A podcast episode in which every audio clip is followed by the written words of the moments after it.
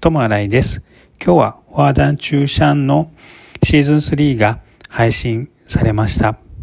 待ちに待ったシーズン3です。一気に8話あるうちの6話まで見てしまいました。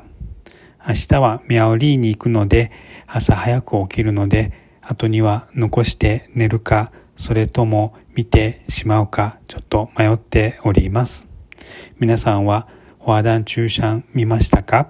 おすすめです。どうも新井でした。ありがとうございます。